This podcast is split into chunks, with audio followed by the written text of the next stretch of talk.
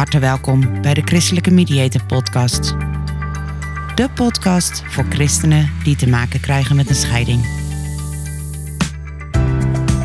De gebrokenheid van dit leven gaat aan christelijke gezinnen niet voorbij. In deze podcast geven we een stem aan al die christenen die in stilte worstelen met een scheiding. Ook besteden we aandacht aan de kinderen, die vaak machteloos aan de zijlijn staan. Een podcast waarin we de rauwe werkelijkheid onder ogen zien, informatie delen, maar ook hoop bieden.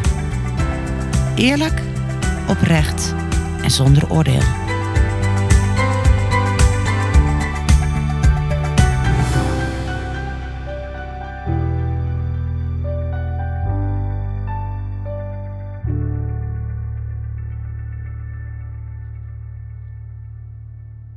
Welkom bij de podcast van Christelijke Mediator. Goed dat je luistert. In deze podcast ga ik in gesprek met Daniëlle Koudijs. Welkom Daniëlle. De meeste luisteraars die zullen jou niet kennen. Vertel eens, wie is Daniëlle? Nou, ik ben Daniëlle Koudijs. Dankjewel voor deze uitnodiging om mee te doen aan de podcast. Uh, ik ben moeder van drie kinderen. Ik ben achtendertig jaar en ik ben getrouwd met Jos. En ja, wie ben ik? Ik ben een vrouw met veel ambitie en passie voor andere moeders. Ja, dat is ook mijn werk geworden. Uh, ik probeer moeders te helpen om meer in balans te zijn, dicht bij God te leven. En ook het, vooral het eerlijke, echte, oprechte verhaal over het moederschap te delen. Um, daar hou ik ook heel erg van, van eerlijk zijn en echt zijn, zeg maar. En dat probeer ik uh, zelf te zijn, maar ook in mijn werk. Dus dat is een beetje in een notendop wie ik ben. Nou, wat gaaf om te horen. Hey Daniëlle, in eerste instantie heb ik contact met jou opgenomen, omdat ik via de website, je vertelde het al, weet je, ik, ik, ben, uh, ik heb een passie uh, om moeders in hun uh, kracht te zetten. Mm-hmm. De website die heet uh, Power to the Mamas. Ja. Zeg ik dat goed? Dat zeg je ja, goed. Kijk. Hey, en daarop las ik een blog. En uh, daarin vertelde jij uh, dat je zelf kind bent van gescheiden ouders. Klopt. Dus in deze podcast zou ik graag over twee dingen met jou in gesprek gaan. Aan de ene kant over wat is jouw ervaring als kind van gescheiden ouders? En aan de andere kant van hey, wat doe jij nou precies als werk? En hoe uh, probeer jij andere moeders in hun kracht te zetten? Ja, mooi. Leuk. Hey, vertel eens, uit wat voor gezin kom je? Ik kom uit een gezin met um, een broer, die is een jaar ouder dan ik. En een zusje, die is anderhalf jaar jonger dan ik. En uh, mijn moeder. En ik heb een biologische vader, waarvan mijn moeder is gescheiden toen ik twee en een half was. En toen ik negen was, is mijn moeder hertrouwd met een, uh, met, met een andere man, Henk. Yeah. En dat is echt mijn stiefvader geworden. En ik zeg stiefvader, maar ik noem hem eigenlijk alleen vader in gesprekken. Dat is ons gezin. Ja, we, ik ben geboren in Faas en daar, daar hebben we ook gewoond tot ik twaalf was. En daarna zijn we verhuisd naar een dorpje in Friesland. Dat was een hele ommezwaai, maar mooie uitdaging. En uh, ja, daar heb ik tot mijn zeventiende met mijn broer, mijn zusje en mijn stiefvader dan en mijn moeder gewoond. Ja. Yeah. Dus dat is een beetje de setting. Hey, en je vertelt, je, toen je twee en een half was, gingen je ouders scheiden. Ja. In hoeverre heb je daar iets van meegekregen? Ja, toen ik zo jong was, niet heel bewust. Ja, dat scheidingsmoment. Wel op een gegeven moment dat ik wat ouder werd en zag dat hij, ja, hij was er gewoon niet vaak. En, en er was ook niet echt een duidelijke omgangsregeling of zo. En, uh, uh, dus hij kwam wanneer hij kwam en hij ging weer. Uh, dus het was heel onvoorspelbaar wat dat betreft. Yeah. Ja, ik weet nog wel dat, het, dat ik altijd om me heen keek of ik hem zag of zo, weet je wel. En dat dat, uh, nou ja, dat, dat of dat zou gaan gebeuren. Dus je verlangde daarin wel naar ja, hem zien? Ja, contact. Ja, want ik, ik vond dat wel fijn als hij er was. Uh, ondanks dat hij Uh, Nou, niet zo'n hele fijne man was in die tijd. Um, voor mijn moeder vooral. Maar dat, ja, dat is wat ik er nog van weet. En toen ik zes was, um, daarna heb ik hem eigenlijk niet meer gezien. En uh, nou, wat ik zei, toen ik negen was, trouwde mijn moeder met mijn uh, stiefvader. Ja, in die tijd heb ik nog wel vaak gedacht van, ja, waar is dan mijn echte vader? En ik wist dat er geen contact meer was. En dat dat bewust ook zo uh, was gekozen. Um, maar ja, als grote afwezige was hij eigenlijk wel altijd aanwezig, zeg maar. Ja. En dus dat is wat ik nog wel ja, bij me draag van die scheiding. Op een gegeven moment, ja, als je het als kind bewuster gaat bevatten wat er is gebeurd. Uh, van ja, hij is er niet, maar daardoor ook weer wel. Maar dat is eigenlijk het enige echte grote wat ik heb overgehouden aan die scheiding, denk ik. Ja. Ja, ik vind het wel mooi hoe je dat verwoordt. Van, hey, uh, door zijn afwezigheid was hij eigenlijk aanwezig. Ja. Uh, was het een onderdeel van mijn leven? In ho- Hoe lang heeft dat geduurd? Of is dat tot op de dag van vandaag? Nou, hij, ik was dus zes toen ik hem voor het laatst uh, zag. En nou, mijn moeder is van hem gescheiden omdat hij een verslavingsproblematiek had. Ja. En ja, zij voelde zich op een gegeven moment heel erg onveilig. Dus zij, zij heeft bij de rechter bepaald dat hij niet meer bij ons in de buurt mocht komen, zeg maar. Mm-hmm. Ik, niemand wist ook waar hij was of zo. Dus het, er was ook niet echt contact mogelijk. Maar op een gegeven moment toen ik zestien was, toen had ik al een jaar nagedacht over hoe zou ik die man op een gegeven moment weer kunnen vinden. Want ik, ja, hij blijft wel mijn biologische vader. En ik wil gewoon heel graag weten of hij nog leeft. Um, of hij uh, gezond is. Want nou, die verslavingsproblematiek, hij was alcoholist. Uh, en hij was zevenentwintig jaar ouder dan mijn moeder. Dus dat, dat leeftijdsverschil was ook wel heel groot. Mm-hmm. Um, dus ik, ik wilde op een gegeven moment, toen ik zestien was, gewoon graag weten uh, waar die was.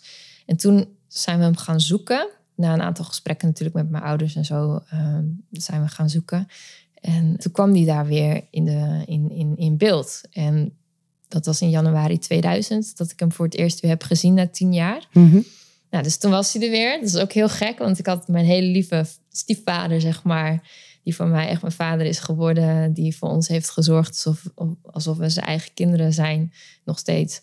En dan was daar die biologische vader die uh, eigenlijk uh, al die dingen niet had gedaan, maar die ik wel heel graag wilde ontmoeten. Uh, dus dat was een heel gekke, gekke tijd eigenlijk. En ik wist ook niet zo goed wat ik ermee wilde. Maar hij was er in ieder geval weer. En twee maanden daarna overleed hij aan gevolgen van uh, ja, eigenlijk een ingreep na suikerziekte. Hij had een operatie, zijn been was geamputeerd. En hij moest revalideren. En tijdens die revalidatie werd hij heel erg ziek.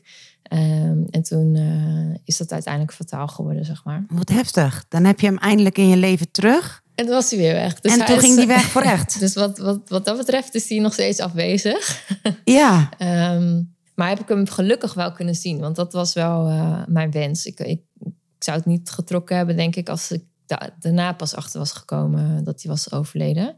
Tenminste, dat had ik heel erg gevonden. Ja. En nu heb ik ook geen vragen kunnen stellen. En heb ik ook niet uh, echt een band met hem kunnen opbouwen. Um, maar ik heb wel gezien dat het in ieder geval in verhouding met vroeger goed met hem ging. En dat hij in die zin wel anders was, zeg maar. Hoe was dat om te zien? Ja, het was mooi. Hij, tenminste mooi, het was raar. Het was de ontmoeting. Ik heb hem dus twee uurtjes gezien toen, die uh, januari-dag. En in mijn herinneringen, hij was ja, twee meter lang. En hij was heel fors en hij was heel sterk. Weet je wel, dat zit in mijn hoofd nog. En dan, als hij dan bij ons thuis kwam vroeger, tilde hij mij op. En dan was ik echt zo drie meter boven de grond, zeg maar. Ja, ja. En zo'n herinnering had ik van zo'n superpapa. En toen kwam ik daar en toen was hij natuurlijk ja, eind zestig. En uh, net een, geopereerd aan zijn been.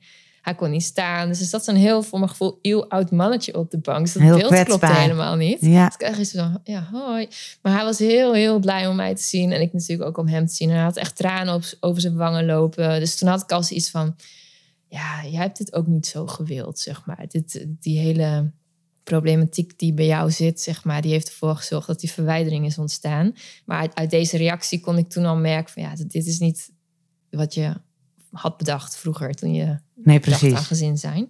Dus dat was voor mij uh, en raar, maar ook wel fijn om te merken. Um, maar ja, hoe start je zo'n gesprek? We hebben het een beetje over koetjes en kalfjes gehad. En wat doe je op school? En hoe gaat het? En nou ja, een beetje dat, weet je wel. Wat vind je leuk? En nou, het was bij hem thuis, bij zijn toenmalige vrouw. En uh, mijn stiefvader was ook mee. Dat was wel bijzonder. En uh, mijn zusje en een vriendin van, van mij. Dus dat was, dat was het moment. En het was echt heel mooi om hem te zien, maar ook heel gek. Want het is ook weer een soort van beginpunt van de toekomst of zo. Die je toch wel samen dan uh, ja, want je weet dan ook deelt. Nog niet hoe de toekomst gaat lopen. Je nee. wist toen nog niet dat twee maanden later de wereld er weer heel anders uit zou zien. Nee, en ik had ook niet echt bedacht wat ik er dan wel mee zou willen of zo. Ik had eerst iets van eerst maar ontmoeten en kijken hoe dat gaat. En dan gaan we vanuit daar wel um, verder afspreken. En dat was... Uh, ja... Dat was nog open ook. Ja, ja, precies. Je kunt ook niet zo'n verleden, zeg maar, ineens uh, zo, nu is het goed en klaar, we gaan verder. Ja. Of zo. Nee, ik ben heel vergevingsgezind, maar ik wilde ook wel wat dingen weten. Dat is, uh, ja, natuurlijk. Nou, die je... vragen zijn nooit gesteld. Nee, ik wou zeggen, want die vragen heb je niet meer kunnen stellen. Nee. Heb je dat een plek kunnen geven, het feit dat je die vragen niet hebt kunnen stellen? Jawel, want via een andere manier heb ik wel heel wat uh, vragen beantwoord gekregen. Nou, wat ik al zei, hij was veel ouder dan mijn moeder. En hij was al twee keer eerder getrouwd geweest. En gescheiden ook. Uh, en we hadden ook kinderen in die huwelijken gekregen. Ja. En ik wist dat er halfbroers en halfzussen waren. Ik wist alleen niet wie en waar. Maar doordat hij overleed, kreeg ik contact met mijn oudste halfbroer. Die woont in Amerika. Um, die kwam naar Nederland voor de, voor de begrafenis. Mm-hmm. Of crematie eigenlijk. Nou, dat contact was daar. En dat was heel goed. En dat is nog steeds goed. We zien elkaar bijna nooit. Uh, we spreken elkaar een paar keer per jaar. Maar het is altijd goed. Mm-hmm. Dus dat hielp al. En met hem kon ik wat... Ja, gesprekken voeren over zijn zoektocht. Want hij had hem ongeveer een jaar daarvoor of zo uh, gevonden. Oh kijk, dus het was voor hem heel herkenbaar... Ja. Om een tijd hem niet in beeld te hebben. Ja, zeker. Ja. Ja.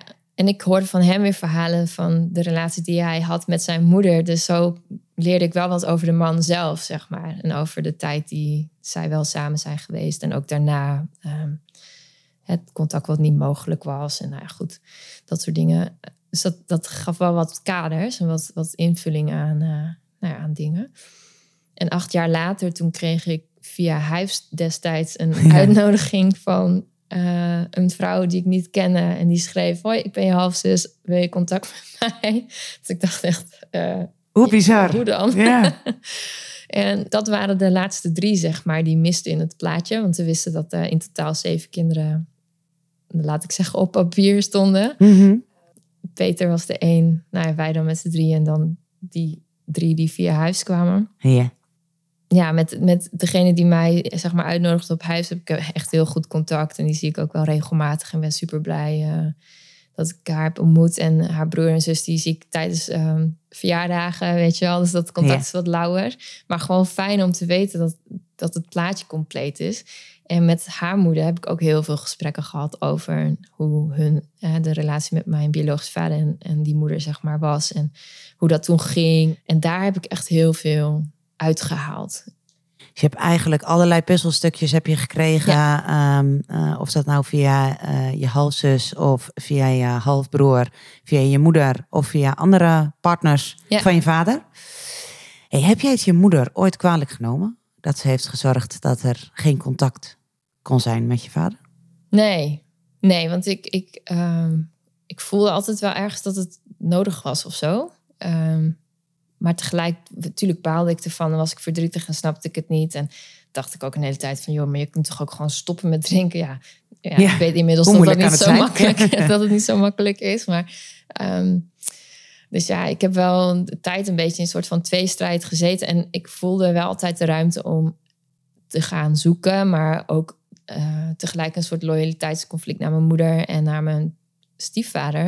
Uh, van ja, moet ik dat wel gaan doen? Want ga ik hun daar geen pijn mee doen, zeg maar. Omdat zij, ja, zij hebben een andere ervaring met die man dan dat ik heb. Um, dus dat speelde wel mee, maar... Ik heb het er nooit kwalijk genomen dat ze is gescheiden. Ik denk in dit geval dat het niet anders kon. En dat het juist de beste oplossing was. Omdat het niet veilig was. Ja, ja precies. Dan is het eigenlijk extra bijzonder. Want je vertelt over dat loyaliteitsconflict. Dan is het eigenlijk extra bijzonder dat toen jij je vader ontmoette. Uh, dat je stiefvader mee was. Ja. Was dat een bewuste keus? Ja, want anders was er niemand die kon rijden ook. Nee, ik vond het ook wel heel fijn dat hij... Um, hij mee wilde, ah. En ik dacht eerst van, ja, straks dan denkt hij dat ik niet van hem houd als ik uh, mijn biologische vader wil gaan zoeken. En dat is absoluut niet het geval. Ik hou echt alles van die man, zeg maar. Mm-hmm. Um, maar hij zei als eerste, uh, natuurlijk wil je hem zoeken. Het is je echte vader, dus je wilt weten waar hij vandaan komt. Uh, toen zei ik, ja, dat is goed, maar dan wil ik wel dat je meegaat, weet je wel. Dat, yeah. dat het contact ook oké okay is en dat, dat, um, nou, dat jij ook kan kennismaken met... de man die ons geproduceerd heeft, de zaakjes. Nou ja, en dat, dat wilde hij en dat was ook goed. Hij was ook bij de crematie, dus hij heeft wat dat betreft altijd achter mij gestaan. En naast me gestaan. En uh, ja, dat is echt heel waardevol en heel fijn. En mijn moeder die, die uh, snapte ook heel goed dat ik dat wilde. En dat ik, uh, dat ik hem wilde zien. Natuurlijk had ze haar eigen twijfels erbij. En ja, ze wilde ook niet dat, dat we weer teleurgesteld werden of zo. Maar zij vond het ook goed. En... Ja, dus ze, ze wilden jullie beschermen en tegelijkertijd gunden ze het jullie. Ja. ja. Wat ik heel mooi vind om te zien is op het moment dat je over je stiefvader praat... dan uh, komt er ook een soort van warme gloed op je gezicht. Dat je echt denkt van nee, maar die man is echt belangrijk voor mij. Ja, dat is hij ook. Hij is ook echt uh, belangrijk, ja. En mijn moeder ook. En dat is, uh, dat, die twee samen, die hebben zo'n... Die hebben echt een heleboel shit opgeknapt, zeg maar. Mag ik dat zeggen hardop? Dat mag je zeggen hardop. die, hij, die mijn biologische vader heeft achtergelaten. En, en mijn moeder heeft daar ook... Toen ze alleenstaand was, die zeven jaar... heeft ze keihard geknokt voor ons, zeg maar. En ja, echt, echt geknokt voor ons. Nou, je kunt je voorstellen, drie jonge kinderen met steeds een jaar ertussen... en dan alleen in de bijstand. En dat is gewoon geen pretje. Nee. Uh, maar ze heeft het wel gered. En ze heeft het gewoon gedaan. En ze heeft... Nou ja, elk dubbeltje zes keer omgedraaid om het te laten lukken, zeg maar. Was daar 's nachts als wij wakker waren en uh, zindelijk moesten worden. En ik schijn echt een therapeute geweest te zijn. Dus, dat, uh, dus ze heeft echt heel wat moeten doorstaan met ons. En mijn broer die moest vaak naar het ziekenhuis. Dus ze heeft echt heel hard geknokt. Maar ook een schuld wat ze moest aflossen. Omdat nou ja, dat achterbleef na die scheiding uh, toen. En toen kwam mijn stiefvader in beeld. En die heeft vanaf dag één... Ze zijn, nou, dat is echt een bijzonder verhaal ook. Ze hebben elkaar ge- ontmoet op een christelijke vakantie. Vanaf het moment dat mijn stiefvader mijn moeder sprak... wist hij, dit is mijn vrouw. Toen wist, wist hij verder nog niks. Hè? En toen um, hij ging, nou, hij was heel lomp op haar teen gaan staan. En toen ging hij dat... Uh, goed maken met een strandwandeling. Super romantisch natuurlijk. Ja, ja, ja. Uh, en tijdens die strandwandeling hadden ze allemaal gesprekken. En ook over de kinderen. En op dat moment besloot hij dat hij... Um, nou, als God het zo wilde, voor haar, voor haar en voor ons zou gaan zorgen, zeg maar. Nou, zes weken later zijn ze getrouwd. Dat is echt bizar. Dat is heel snel. Ja, dat ja. is heel snel. Daar, daar, dan heb je het over dat de kerk wat vindt van scheiden. Maar ook van zo snel trouwen, hoor. Dat kan ik ja. je vertellen.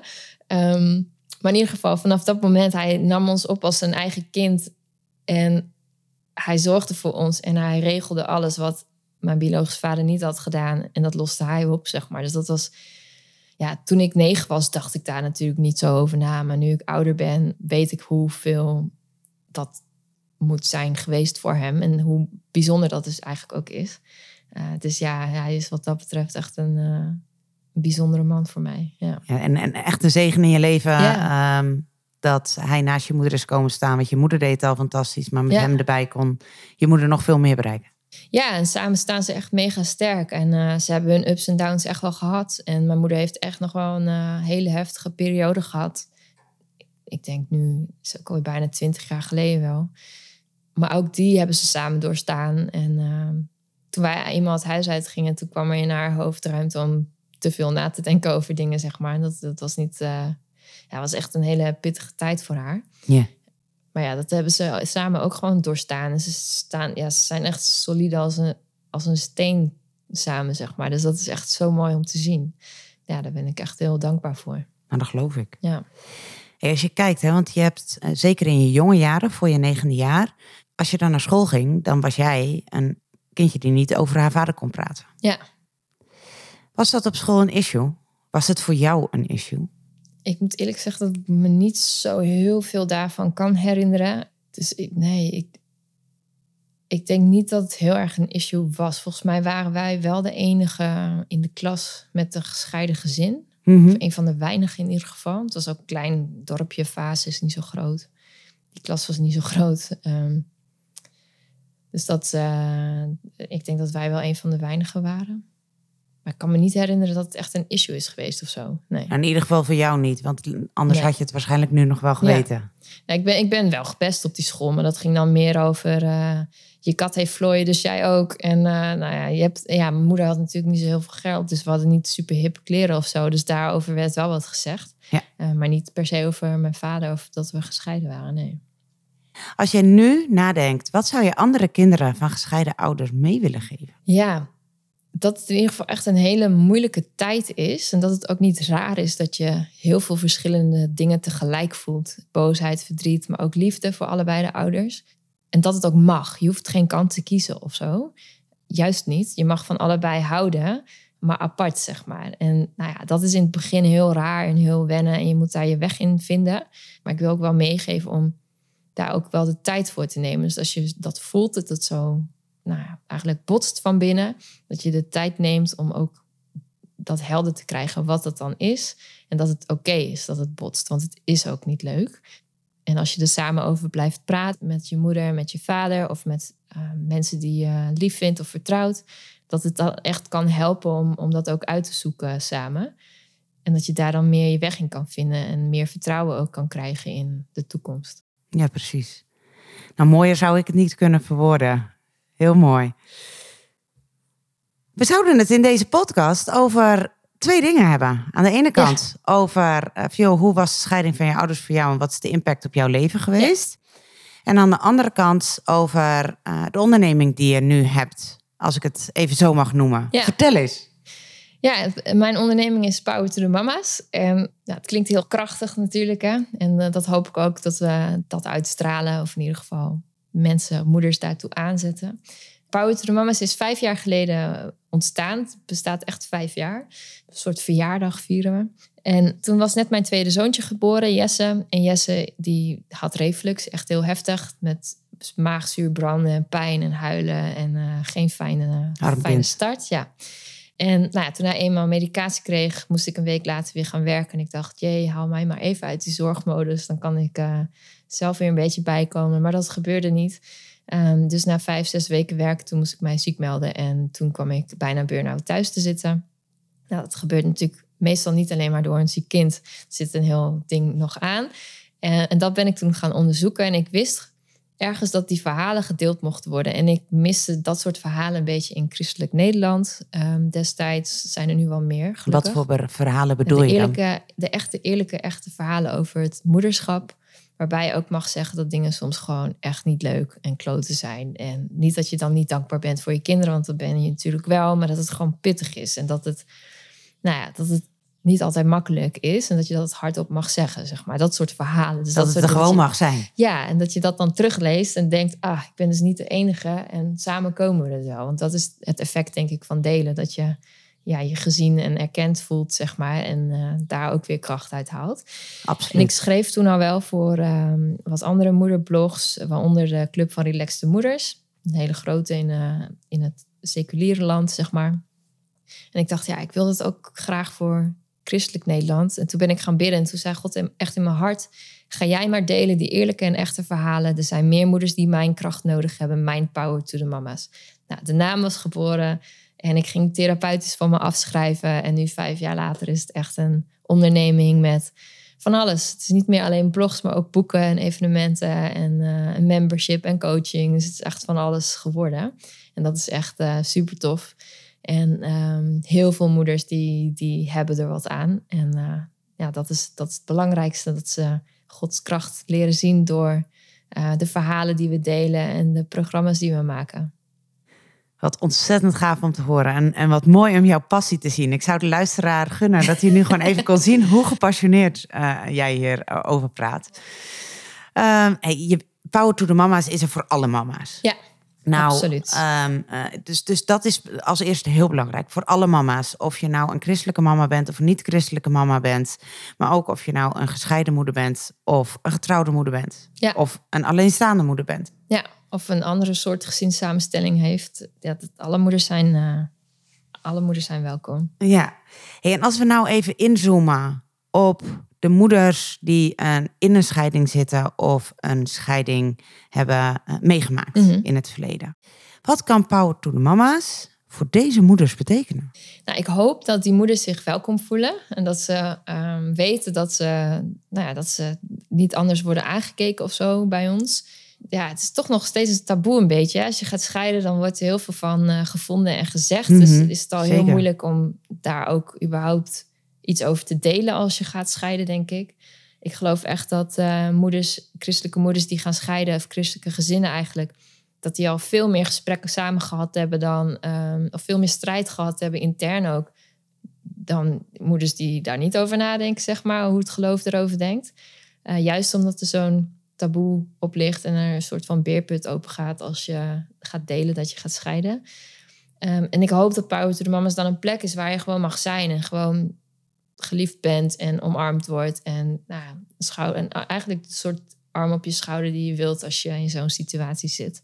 Dus echt een plek zonder mening, zonder oordeel, waar je ja. gewoon mag zijn wie je bent ja. met jouw verhaal. Precies. En, en met liefde wordt uh, omarmd. Ja.